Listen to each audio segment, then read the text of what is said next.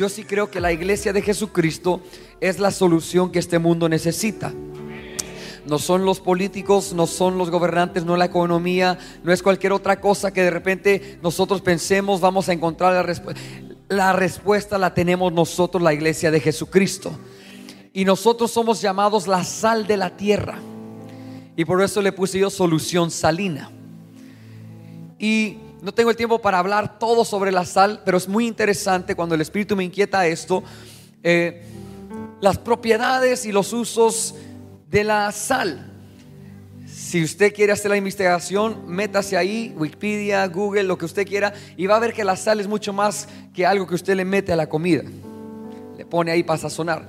Ciertamente la sal sazona, pero la sal también preserva, conserva, ayuda a mantener los alimentos por más tiempo. En tiempos pasados, en los siglos pasados, de hecho, ¿cuántos de ustedes cuando reciben un pago le dicen su salario? el salario viene de la palabra latín salarium, que es al soldado romano no solamente se le pagaba con monedas, plata, sino también con una X cantidad, de acuerdo a lo acordado, de sal. Y la sal no era solamente para sazonar la comida, era porque en esos tiempos no había neveras, refrigeradoras. Entonces ellos no podían comprar carnes en cantidades como lo hacemos usted y yo y congelarlo ahí, ah, cuando se me antoje lo descongelo y, y papas, digo, y listo, se me sale lo mexicano. No, ellos tenían que preservarla con sal, curarla con sal para que les durara más tiempo. Y esa era parte del pago. La sal era tan importante. De hecho, en la historia, guerras surgieron a causa de la sal. De hecho, hay rutas que hoy en día se siguen usando con otros propósitos que se forjaron solamente para poder contrabandear la sal. La sal es muy importante. En su cuerpo, usted no estaría vivo si no tiene sal en su cuerpo.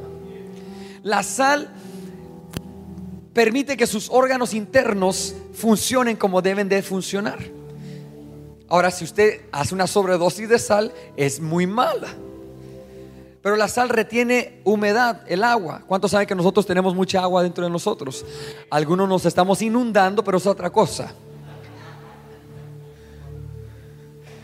Pero es la sal la que mantiene el cuerpo hidratado. Y sabía usted, no sé si usted, o como le dicen aquí, los, los doritos, las papitas. ¿Cómo? Mecato. Mecato. En Panamá le decimos chihui, yo en Estados Unidos le digo chips, simplemente los chips. Y si usted es como yo, ahora yo viví solo, soltero por un buen tiempo, compré mi casa y por unos años viví solo. Y en ocasiones en mi casa no había carne, no había poroto, no había frijol, no había arroz, pero había siempre chips. Yo soy fanático de los chips. Yo no, no, no. Eh, eh, hubo una, una, una marca ahí que no vamos a dar publicidad gratis, que nos paguen una bolsa así amarilla, usted la conoce, la tradicional, que decían, apuesto a, no a que no puedes comer solamente una. Ah, lanzaron un reto. Y esas son de las más saladas que yo he probado en mi vida, pero riquísimas. Y no voy a mencionar su nombre como quiera. Yo agarraba uno, pum, de esas bolsas grandes. Y me sentaba, clac, clac, clac, clac. Cuando menos pensaba, y si usted es como yo, yo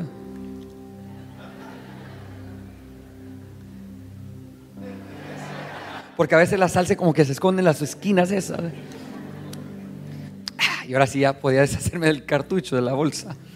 Pero la sal a usted le provoca apetito. Interesante. Usted cuando come algo, tal vez no tenga muchas ganas de comer, pero si tiene sal, la sal le provoca, le abre el apetito.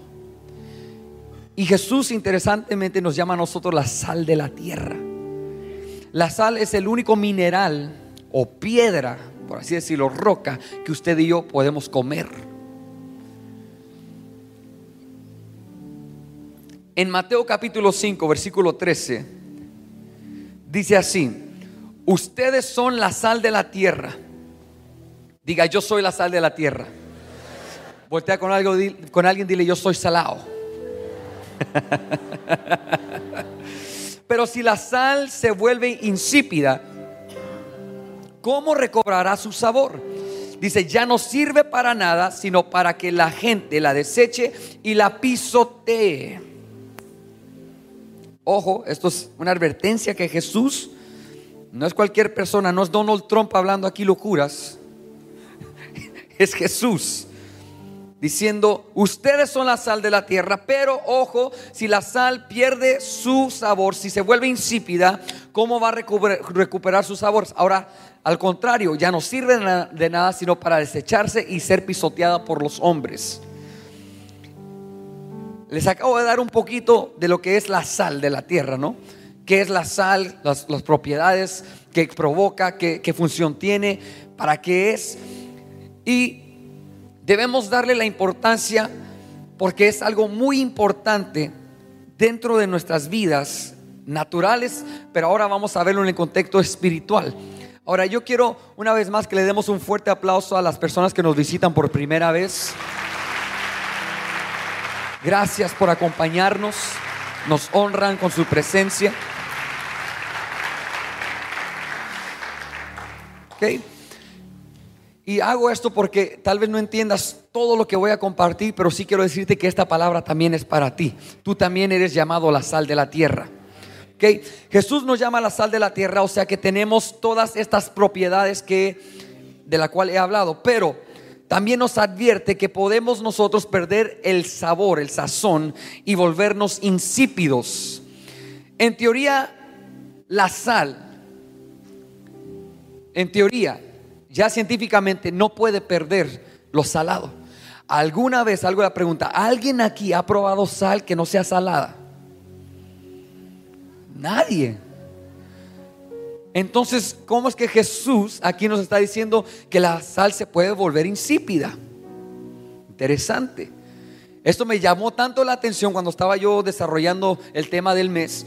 Yo decía, pero Señor, ¿por qué dices? O sea, yo entiendo el contexto ya Ah, paralelo o, espiritual que nos dice que el cristiano debe ser recto, justo y todo lo demás. Ahora no te voy a hablar sobre ser insípido y qué debemos hacer para mantenernos eh, como sal de la tierra, porque tú ya conoces qué cosas debes y no debes de hacer en tu vida espiritual. Amén. Ok, entonces podemos eh, eh, omitir esa parte, pero sí me llamó la atención que Jesús nos dice que la sal se puede volver insípida. Naturalmente esto es imposible, porque la sal es un mineral compuesto de ciertas moléculas. Se dice así, ¿verdad? Moléculas. Ok. Que mi español a veces me falla, me traiciona, cobarde, me agarra por la espalda. En fin, la molécula, vamos a concentrar, ustedes me desconcentran. Las moléculas que componen ya el mineral de la sal, le es imposible perder una molécula y continuar siendo sal será cualquier otra cosa menos sal. Entonces nosotros debemos entender que somos, si somos discípulos de Jesús, es porque todas las moléculas, espiritualmente hablando, que nos hacen discípulos, hijos de Dios, están en su lugar. Mas si tú dejas ser influenciado por el mundo, permites que el mundo entre a ti, te robe cierta molécula en cualquier área de tu vida espiritual, no puedes ya ser llamado discípulo de Jesús. No se puede, no lo digas, no digas, soy cristiano y estás viviendo una vida totalmente apartada de Dios. No lo hagas. Eres mentiroso, me disculpan, y también estás dejando mal al cuerpo de Cristo. Y Cristo es perfecto, Jesús es perfecto. Entonces, la sal no puede seguir siendo sal si pierde esa molécula que lo convierte en salada. totalmente trastornas, cambias como, se construye químicamente la sal, nosotros tenemos que tener cuidado, ojo, en cuidar todo lo que Dios ha puesto y depositado en nosotros. Iglesia, tú tienes que ponerte en posición de guerra siempre, a defender lo que Dios nos ha dado. Hay una ola que se mueve a través de las iglesias y yo entiendo por qué en ciertos lugares hemos permitido que entre donde pensamos que todo es espectáculo, un vestuario, lámparas, pantallas, luces, etcétera, etcétera, programas, congresos. Yo digo, todo esto nos funciona, gloria a Dios, por eso hay que usarlo a nuestra ventaja. Pero ojo, iglesia, no podemos desviarnos, ser influenciados por el mundo pensando que así es como vamos a alcanzar el mundo. Porque si vendemos nuestros principios, de nada sirve ganar al mundo entero. Por sus frutos los conocerás. Entonces, cuidado, ojo, ojo, Jesús aquí está mandando una advertencia. No te dejes influenciar y robar de tu compostura original. No seas copia de nada, tú eres original. Cuando Dios te creó a ti, después rompió el molde. Dijo, solamente uno de este haré. Y gracias a Dios que solamente hay uno de, de algunos de nosotros, porque entonces, la imitación nunca nos va a llevar a lo verdadero, a lo original. Pongo el ejemplo. Yo estaba en Bogotá, Colombia un día, fuimos a ministrar allá, mi esposa y yo, salimos después a pasear y yo entro a un almacén y veo unos jeans que me gustaban. Jeans le dicen, ¿no? Pantalón. Y dije, wow, voy a ver, cuando voy a ver el precio, 120 dólares. Yo, 120 dólares un pantalón. A mí me duele pagar 20 dólares. Y yo le llamo, no me aguanté, llamé al muchacho, oye, ven acá, ven acá. ¿Cuánto cuestan estos pantalones? 120 dólares, señor.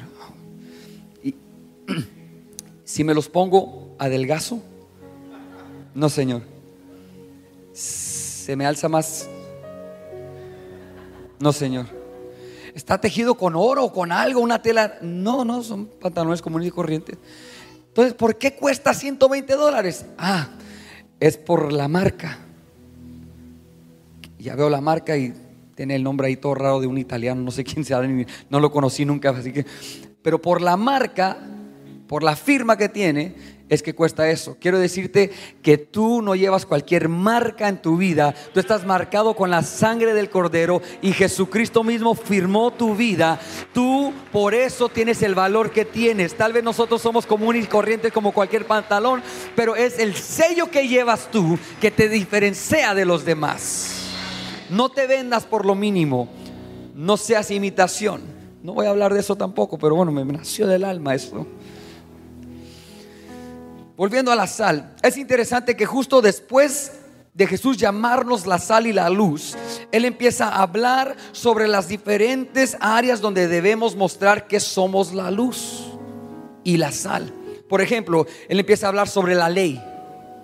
Después habla sobre el homicidio después sobre el adulterio, después sobre el divorcio, ojo por ojo, o sea, la venganza, después de amar a los enemigos, después de dar a los necesitados. Y él dice, debemos ser sal, pero antes de poder hablar de todo esto, él tuvo que explicarles que somos nosotros, somos la sal de la tierra, la luz del mundo. Dice, hay que mantener nuestro sabor para poder sazonar y realmente ser la solución para este mundo. ¿Cuántos saben que nosotros como iglesia tenemos un sabor especial? Especialmente la iglesia latinoamericana. Yo sé que hay mucha influencia de Estados Unidos, de Europa, pero iglesia latinoamericana, colombiana, escúchame, no pierdas tu esencia como iglesia latinoamericana. Como pueblo, ama tu cultura, ama tu música, ama tu forma de ser, porque Dios está a punto de usarte a ti para enseñarle a los otros, a Europa, a Estados Unidos, que Dios está a punto de derramarse primeramente sobre la iglesia latinoamericana. Nosotros un día fuimos influenciados.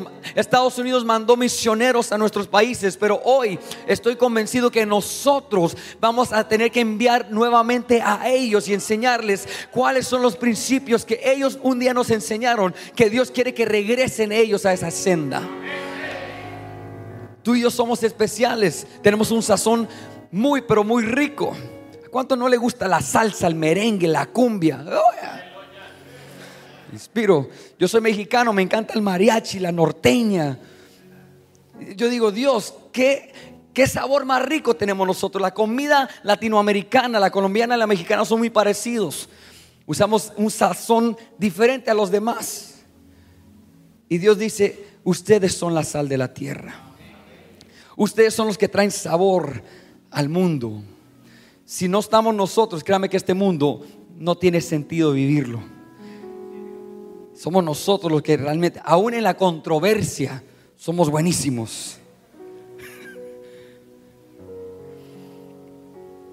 La pregunta es, ¿cómo me puedo mantener en medio de un mundo insípido y seguir siendo la sal?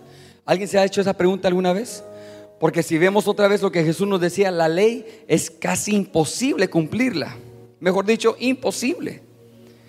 ¿Cómo yo puedo mantenerme, cuando habla del homicidio, él dice, no solamente el acto de asesinar a alguien, pero si tú ves a alguien y te provoca ese, esa bravura, no lo puedes ni pasar, como decimos por ahí, ya lo has asesinado en tu mente y en tu corazón.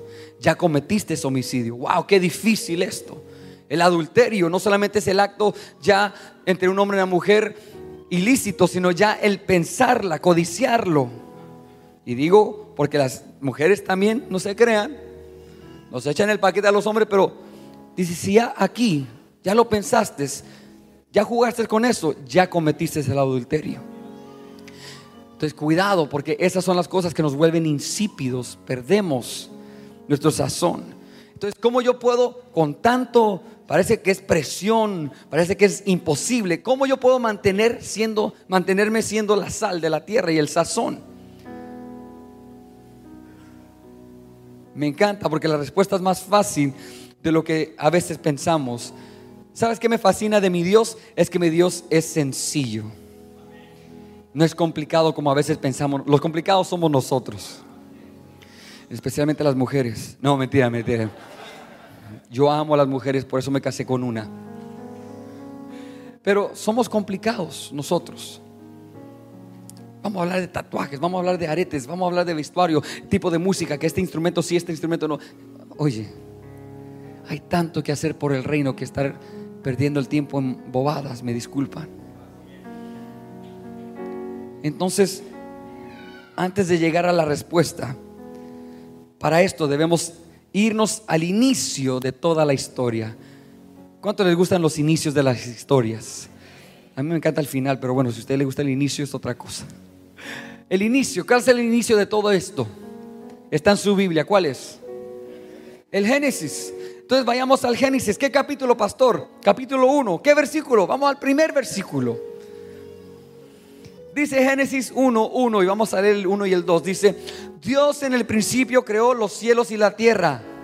La tierra era un caos total, las tinieblas cubrían el abismo. Dice aquí, y el Espíritu de Dios iba y venía sobre qué? La superficie de las aguas. ¿Qué tendrá esto que ver con lo que estamos hablando? Yo no creo que es coincidencia que Dios al crear la tierra puso en su mayoría agua salada. La sal también se usa en, ya con los judíos para hacer pacto entre los hombres. Y también lo usaban para hacer pacto con Dios. Y yo no creo que es coincidencia que Dios creó este globo terráqueo con tanta agua salada a nuestro alrededor.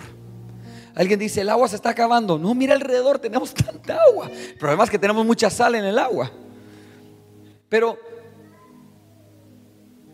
recordando que la sal se usa para el pacto, yo creo que quiero entrar en algo que de repente lo has escuchado, tal vez no, pero créeme que esto es inspirado por el Espíritu. Dios quien diseñó el tiempo sabía que esto jugaría un papel sumamente importante para que nosotros entendiéramos, escucha, que Él siempre estará con nosotros. Porque recordando que Dios usa la sal para hacer pacto con nosotros y entre los hombres, también Dios quiere que veamos y recordemos la importancia del pacto, porque Dios lo que promete siempre lo cumple. Lo que Él ha dicho de ti tendrá cumplimiento. Tal vez no lo veas ahorita, Tal vez se vea todo lo contrario, pero si Dios lo dijo, Dios lo va a hacer. Mi Dios no es mentiroso, Él no se va a arrepentir. Y cada palabra que ha lanzado sobre tu vida, cada palabra que te ha dicho a tu familia, a tus finanzas, a tu salud, a, tu, todo lo que concierne tu vida, Él la va a cumplir porque la va a cumplir. Dios siempre que te dice algo es porque Él tiene toda la intención de que se cumpla en tu vida. Y vuelvo y repito, si tú eres fiel, si tú resistes, si tú puedes pasar los procesos de Dios, vas a ver cada promesa cumplida en tu vida. Dios hace pacto. En Levítico capítulo 2, versículo 13, vemos las órdenes que se le dan a los sacerdotes y a los levitas. Dice así, todas las ofrendas de cereal las sazonarán con sal y no dejarán que les falte la sal del pacto de Dios. A todas las ofrendas deberán ponerles sal. La sal del pacto. Jesús mismo, yo nunca lo había visto de esta manera hasta que un día nuestro apóstol empezó a soltar una revelación. Y dice, cuando Jesús nace, dice, encontrarán al niño envuelto en pañales. Nosotros no somos judíos, tal vez yo pensaba en un pamper desechable. En ese tiempo no existía eso. Pero no solamente eso, la tela, ellos al nacer los bebés, como no había tanta medicina, ellos lo primero lo untaban con sal, los judíos. Era una dedicación directamente a Dios y después lo envolvían en pañales. Es importante cuando tú lees la Biblia ver, porque cada palabra que se escribe tiene un propósito. Y Dios dice, Jesús era el sacrificio perfecto y desde que nació ya estaba consagrado a cumplir un pacto con Dios. Cuando Él está en la cruz del Calvario al morir, estaba siendo ya sacrificado. Nuestro cuerpo contiene sal. Entonces al momento de Él expirar y que todo ya consumado es, pudo haber dicho esas palabras. ¿Por qué? Porque ya la sal del cuerpo que él llevaba en sí estaba dando cumplimiento al pacto del sacrificio, que el sacrificio debería de llevar sal. Y usted piensa que nada más es algo que le echa ahí a la comida.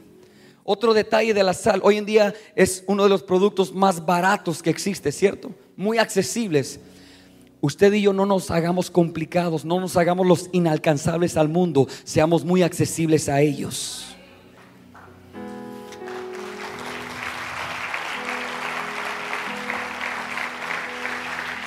Volviendo, porque se me acaba el tiempo, volviendo a lo que dice ya de las aguas, del inicio. Dios nos ha rodeado con su pacto al rodearnos con las aguas saladas de los mares. Ustedes están en un lugar privilegiado, hablando ya geográficamente, porque ustedes tienen un mar salado, usted tiene una playa. Cuando usted sienta que Dios lo ha abandonado, des una vuelta a la playa y mira el infinito mar y recuerde, esas aguas saladas me recuerdan del pacto que Dios ha hecho conmigo, de siempre estar conmigo, de nunca dejarme, nunca abandonarme. Dios es fiel, iglesia, Dios es fiel. Dios es fiel a su palabra. Y aunque a veces pensamos que tarda, Dios no tarda. Él tiene todo medido, fríamente calculado, como dice un personaje famoso ahí.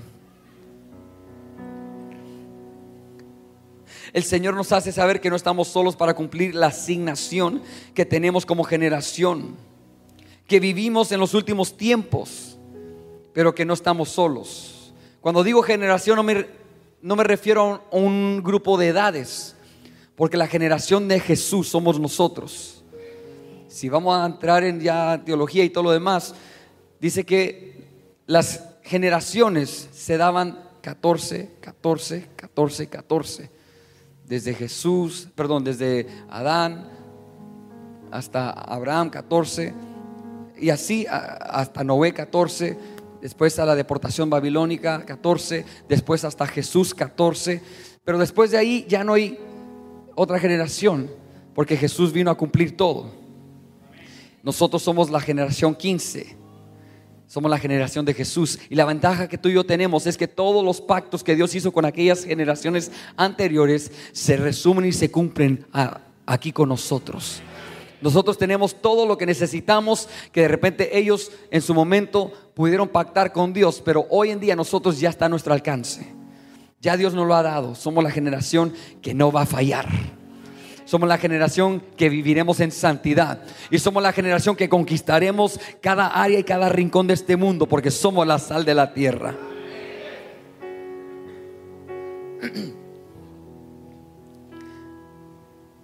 Y hay una asignación que cumplir. Nosotros, mire, si Dios quisiera simplemente que el objetivo final o primordial fuese nada más ir al cielo, ¿por qué no nos llevó cuando nos salvamos? Si eres salvo, hey, de una, ya está, este está listo, arriba. No, pastor, tampoco así. Si estamos aquí es con un propósito. Si aceptaste a Jesús y sigues vivo es porque hay una asignación que cumplir. Si no, ya estuviéramos con Él. ¿Cuántos se quieren ir con el Señor? ¿Cuántos se quieren ir hoy? Aquí oramos y usted sabe. No, hay asignaciones todavía que cumplir aquí en la tierra. Por eso somos llamados la sal de la tierra. Hay una promesa que nos asegura que lo mejor todavía está por venir. Y el Señor está a punto de cumplir todas sus promesas sobre nosotros. Y yo quiero que veamos, y en esto es donde me quiero enfocar, todo esto preparar para donde vamos ahorita. Joel capítulo 2, versículo 28 al 29, tal vez usted se lo sabe de memoria, de corazón, tal vez sea su escritura favorita, pero entendiendo todo lo que hemos hablado de la sal, la solución salina, dice así, Joel 2, 28, 29, después de esto, después de qué? ¿Qué será esto? Ustedes que leen más Biblia que yo. Después de esto,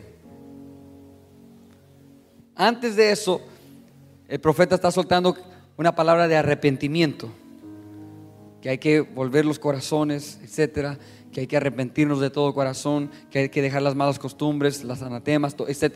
Dice después de esto, ¿cuántos aquí saben que nosotros somos una iglesia ya arrepentida? que hemos dejado el pasado, el pecado y estamos siguiendo a Jesús de todo corazón. Dígame amén, por favor, si no me voy a preocupar. Después de esto, ya estamos en una buena posición. Derramaré mi espíritu sobre todo el género humano. Los hijos y las hijas de ustedes profetizarán, tendrán sueños los ancianos y visiones los jóvenes. En esos días derramaré mi espíritu aún sobre los siervos y las siervas. En esto me quiero enfocar porque no puedo hablar de otra cosa más que el Espíritu Santo de Dios. Solución salina, cuando esta es la última charla que yo di o enseñanza que di a los jóvenes sobre el tema. Y esto me vino una noche antes de que tenía que predicarlo. Y el Señor me enseñaba que al igual que médicamente la solución salina es una mezcla de agua con sal, que nosotros siendo la sal de la tierra no podremos cubrir, no podremos hacer, no podremos desarrollar, no podremos cumplir con la asignación que nos ha dado el Espíritu Santo para ser la sal de la tierra, para traer solución a los problemas, si no está el agua mezclada con la sal. Mm.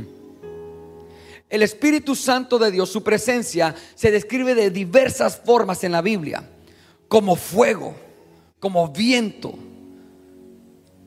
se le conoce también como agua. Dice que de tu interior correrán ríos de agua viva.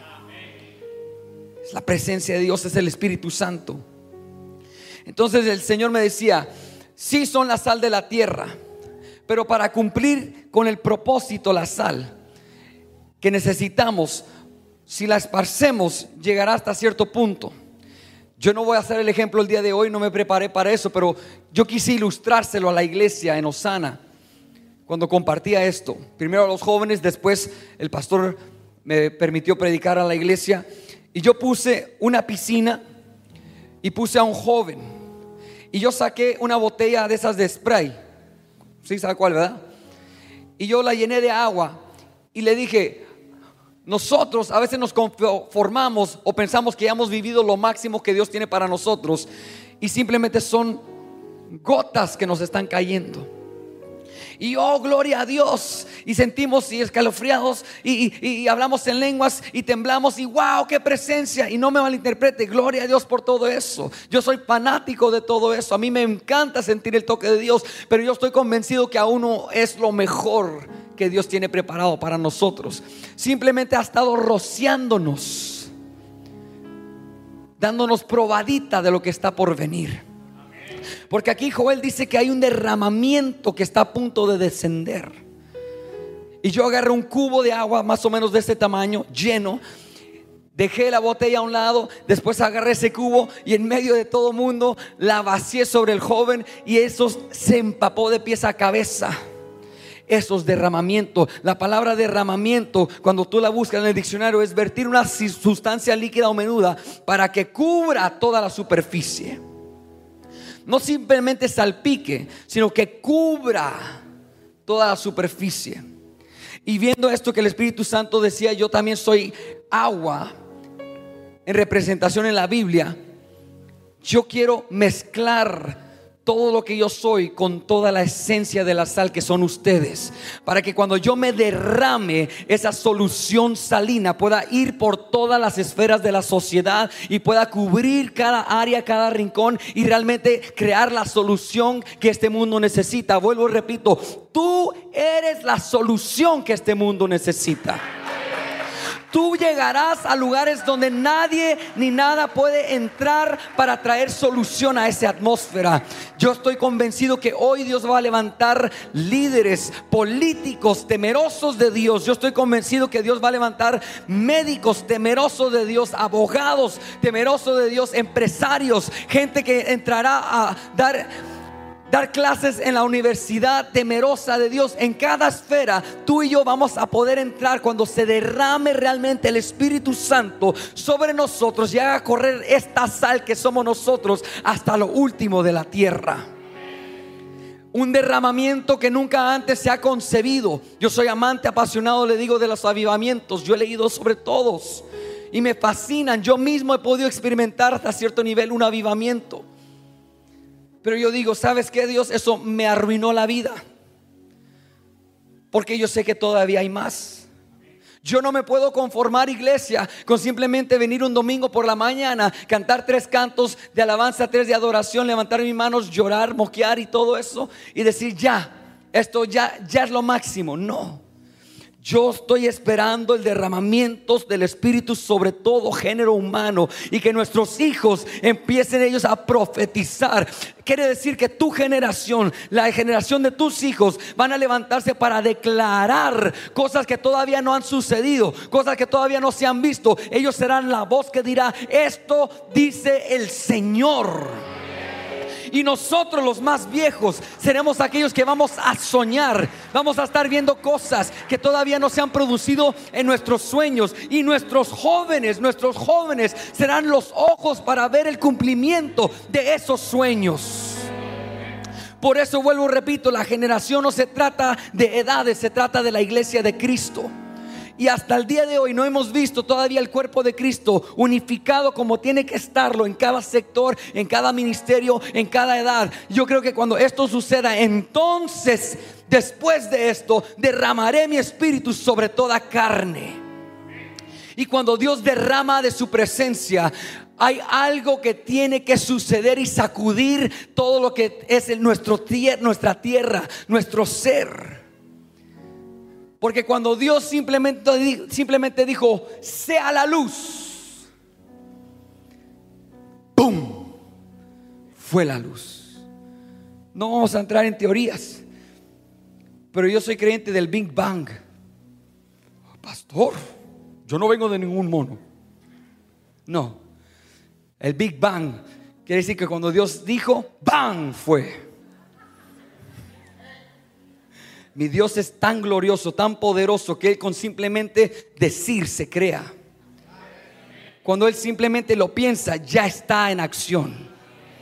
Y créeme que Dios te ha creado a ti con un propósito especial. Y créeme que Dios, el Todopoderoso, el que sigue siendo el Creador, el que sigue estando en su trono, el que reinará por los siglos, y aunque el mundo no quiera reconocerlo, un día se tendrá que doblegar, delante de Él y reconocer verdaderamente, tú eres el único Dios, tú eres grande, tú eres majestuoso, toda lengua confesará, ese es realmente el Dios verdadero. Aunque ahorita no lo parezca, no lo hagan, un día tendrá que ser. Ese Dios está a punto de derramar de su espíritu sobre nosotros como nunca antes. En la Biblia vemos que Dios en diversas ocasiones derramó de su espíritu sobre ciertas personas, ciertos profetas. Pero en el día de Pentecostés estaban 120 reunidos en un aposento alto, en un cuarto en la parte superior. Y por primera vez se derramó sobre todos ellos. Y allí cosas empezaron a cambiar y a suceder. No tengamos miedo por los cambios que tendremos que hacer y ajustarnos. Ahora, cuando digo cambio, no malinterprete. No se trata de, volvernos en una locura y, y un desenfreno. No, no, no.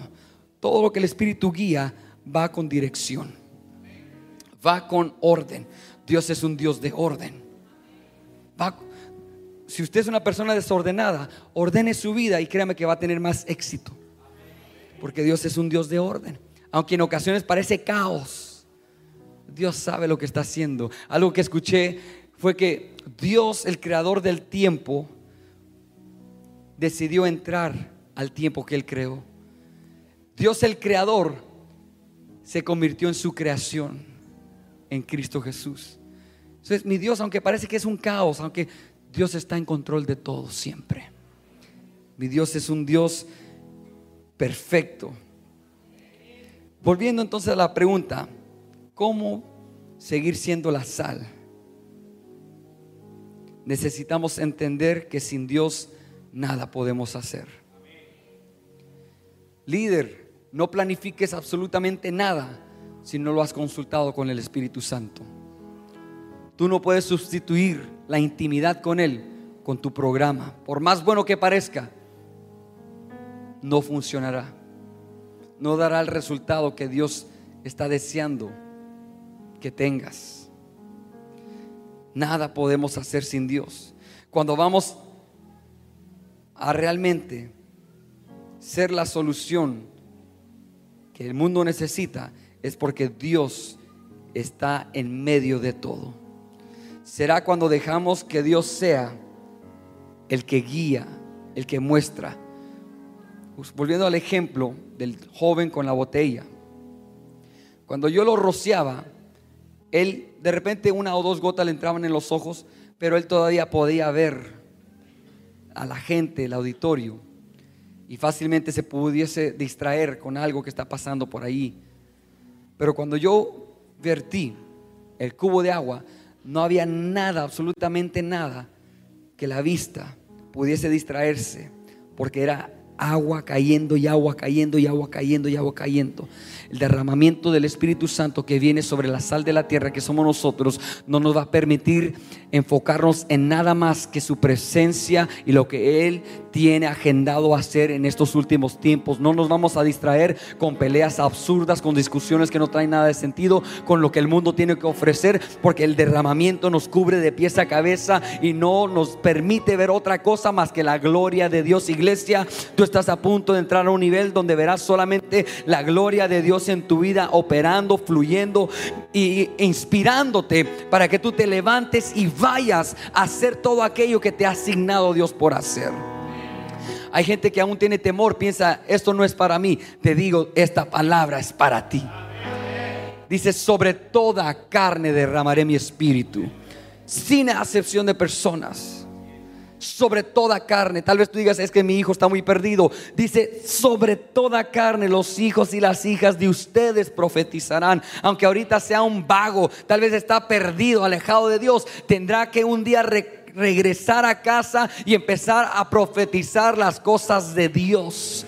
Tal vez tu marido o tu esposa te ha dejado, te ha abandonado y anda con Juanita y con Panchita y Pancracia. Créeme que tendrá que, cuando el derramamiento del Espíritu llegue, tendrá que regresar, retornarse de esos caminos y decir, perdóname Señor, he desperdiciado tanto tiempo. Y una vez más, Él podrá soñar los sueños de Dios para nuestros, para nuestros tiempos. Y Dios también lo tendrá que usar porque sobre toda carne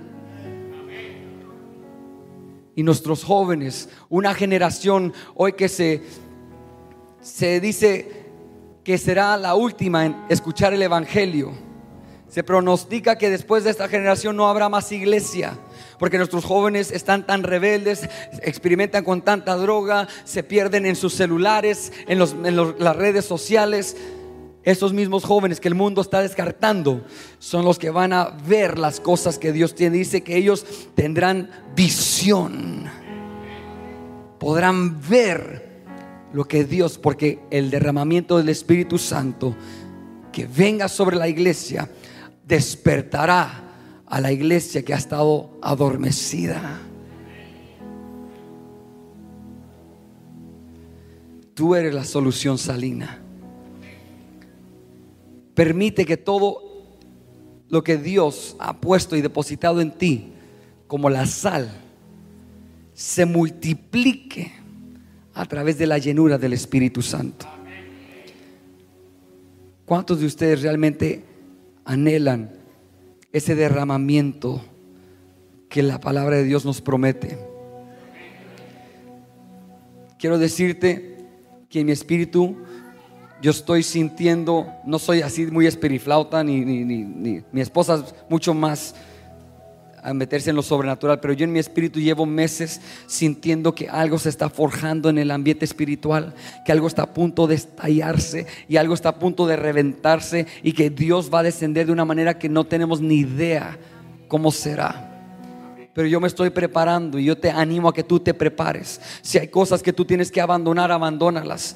Si hay cosas que debes de empezar, empiézalas. Porque cuando venga el derramamiento, tú tienes que estar en posición para que esa lluvia de Dios caiga sobre tu vida, te empape, te inunde y corras con la asignación que Dios te ha dado. Oh iglesia, me emociona al pensar las cosas que Dios está a punto de hacer con nosotros y a través de nosotros. Y yo cuando terminaba esta prédica, yo decía, Señor, ahora cómo lo terminamos. Y hay solamente una forma, es ser llenos del Espíritu de Dios. Les digo un secreto que tal vez no sea tan secreto, especialmente después de decirlo. Pero yo todos los días necesito la llenura del Espíritu de Dios. Hay gente que piensa una sola vez y ya, no, esto es constantemente. Y les voy a decir, porque ya les digo, ya no es un secreto, estamos aquí en familia y en confianza. Yo me ducho por las mañanas, yo me despierto y cuando entro a la ducha empiezo a hablar en lenguas mientras me ducho. Me estoy llenando. Yo no sé qué misterios está hablando mi espíritu con Dios, pero yo sé que me estoy llenando de la presencia de Dios. Porque al salir por esa puerta, quién sabe lo que voy a enfrentar, pero ya voy preparado porque estuve en posición para que Él me llenase. Y yo digo, si Dios, esos minutos que paso en la regadera llenándome, producen algo en mí, ¿qué será el derramamiento pleno que tú estás preparando para nosotros? Iglesia, prepárate. Prepárate, porque tal vez tú pienses que yo no tengo nada que aportar, yo no tengo talentos, yo no soy...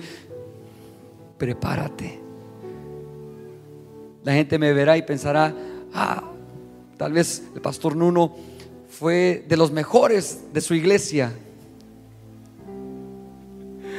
Mi hermano, solo le puedo decir que Dios es muy misericordioso. Yo era de los peores malportados de mi iglesia. Pero cuando me atrapó el Espíritu Santo, cuando entendí que la vida sin Él no es nada, cuando a los 16 años yo dije, Señor, si tú eres real, muéstramelo. He escuchado, yo crecí en la, en la iglesia. Y sin música, sin un ambiente como el que estamos el día de hoy, yo simplemente de rodillas en mi habitación,